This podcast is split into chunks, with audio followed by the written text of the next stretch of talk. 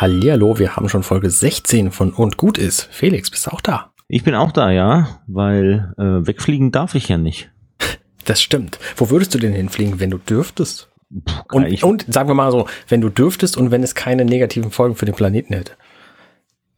ähm, wahrscheinlich jetzt in der Jahreszeit nach Japan zum Skifahren. Mm, das klingt gut. Da würde ich, glaube ich, hinfliegen jetzt, ja. Nach dem ganzen Jahr, finde ich, hätte ich mir das auch verdient. mein Bankkonto hätte nach dem ganzen Jahr was dagegen, dass ich das tue. Ja. Ähm, aber das ist, glaube ich, das, wo ich, wo ich hinfliegen würde, tatsächlich.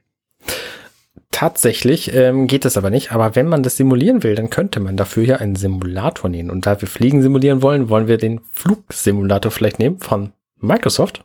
Der ist nämlich fantastisch. Der ist wirklich, wirklich gut. Und ich meine jetzt nicht die 1980er Version, sondern die aktuelle. Hast du den mal gespielt, gesehen?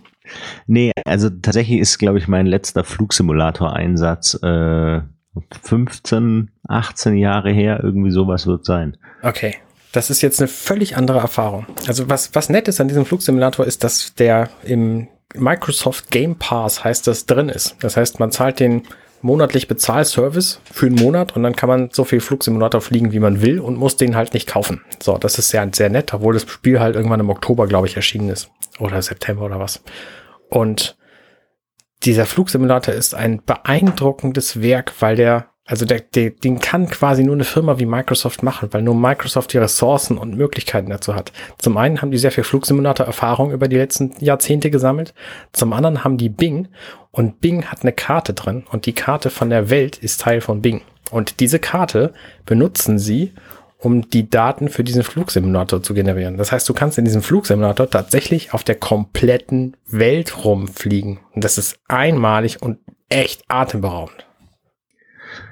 Okay, aber fliegst, fliegst du dann Boeing A380 äh, 12 Stunden bis Sydney oder wie? Naja, das ist ja der langweilige Teil. Was du machen kannst, ist, du kannst mit so kleineren Sportmaschinen zum Beispiel um den Eiffelturm drumherum fliegen oder ähm, dir das Taj Mahal von nahem angucken oder Mount Rushmore ist jetzt seit dem neuesten Update auch mit drin. Das heißt, es sind natürlich manche Sachen einfach irgendwie prozedural generiert, weil die wissen, wie die Karte von oben aussieht und stellen sich Mhm. dann vor, okay, das ist wohl ein Gebäude. Dann bauen wir da mal ein Gebäude hin. Da sind sehr lustige Sachen zwischendurch passiert. Wenn ihr mal nach, nach Glitches bei Microsoft Simulator sucht, äh, kommt da zum Beispiel irgendwie so ein, ein 230 Stockwerke hoher Monolith irgendwie in Seattle vor und ähm, so ganz, ganz eigenartige Dinge. Und das fixen sie aber so nach und nach halt immer. Also die, die sind da wirklich aktiv am Arbeiten. Ich glaube, VR-Unterstützung kommt jetzt auch irgendwann dazu. Und das Fliegen funktioniert leider noch nicht mit nur Controller, weil das wäre ja meine favorisierte Steuerungsmethode, weil das bedeuten würde, die, alle Tasten, die ich brauche, sind auf diesem Controller und das geht leider noch nicht. Deswegen muss man das irgendwie auch mit Tastatur machen. Und Maus, das ist jedenfalls meine Methode gewesen. Und es ist nicht so schwer. Es gibt da so ein Tutorial drin, um das zu lernen, das Fliegen. Und das, das funktioniert tatsächlich ganz, ganz gut. Und das Schöne ist, man lernt das in so einer Cessna. Und wenn man das weiß, wie das geht, dann könnte man sich theoretisch auch in so eine echte Cessna setzen und wüsste, welcher Knopf was macht und welche Anzeige wie kaputt aussieht. Ich, ich wollte gerade sagen, das ist ähm, ein früherer Arbeitskollege von mir, äh, der hat den Sohn, der hat das auch sehr intensiv gespielt, weil er auch der totale Flugzeug-Nerd ist. Und ähm, der, der meinte dann, also er kann so einen Cold Start machen. Also Maschine, der, der simuliert es dann scheinbar, wirklich in so einem Learjet zu sitzen, Motor alles aus und dann Mhm. muss man die, die richtige Prozedur, also das, das scheint mir ja sehr realistisch zu sein, wenn du da in dem Spiel lernst, wie du eine Cessna startest. Ja, ist es auch. Also das ist auch wirklich beeindruckend in diesem Spiel. Also mit dem, mit dem Hackintosh, den ich jetzt hier habe, kann ich das natürlich auch auf relativ hohen Einstellungen fahren. Aber es sieht wirklich verdammt gut aus. Und das ist nicht nur die, die Gegend, also die ganzen Gebäude und so, die sehen okay aus, weil, wie gesagt, das ist halt so ein bisschen, so ein bisschen nachberechnet, wie es sein könnte. Ähm, aber die Wolken sehen fantastisch aus, da sind aktuelle Wetterdaten drin und die ganzen Cockpits sehen fantastisch aus. Es gibt einige Flughäfen, die wirklich bis auf den einzelnen Pylonen nachgebaut wurden. Das sind momentan sehr wenige und ich glaube, Deutschland ist dann nur mit Frankfurt drin enthalten und das gibt's auch nur in der teureren äh, Version von dem Spiel. Da gibt's glaube ich, drei verschiedene Varianten oder so. Ähm, jedenfalls nicht in der Variante, die man kriegt, wenn man den Game Pass nur hat.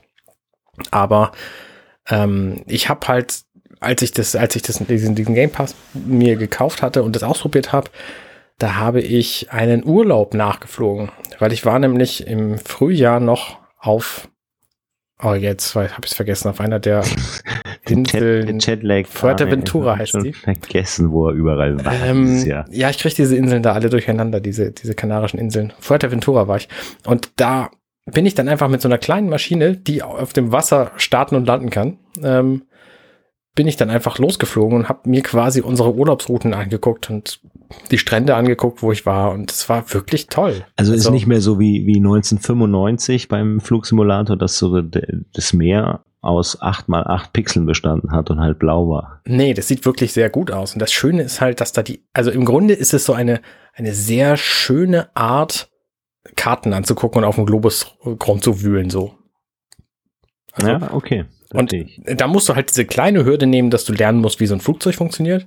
Aber du kannst auch relativ viele Aber Dinge ja nicht so, ein, so, so, so ein Simple-Modus, so ein Einsteiger-Modus, so ja, genau. los, so nur genau. Gas, Bremse so ungefähr. Ja, so genau, das, das auf jeden Fall. Aber du musst ja wissen, ob, ob du äh, was, was die Höhenruder machen, wie du runterkommst, wie du die, die das Flugzeug ja, wendest und so. So ein Joystick in die Hand, das kann doch heute jeder Dreijährige.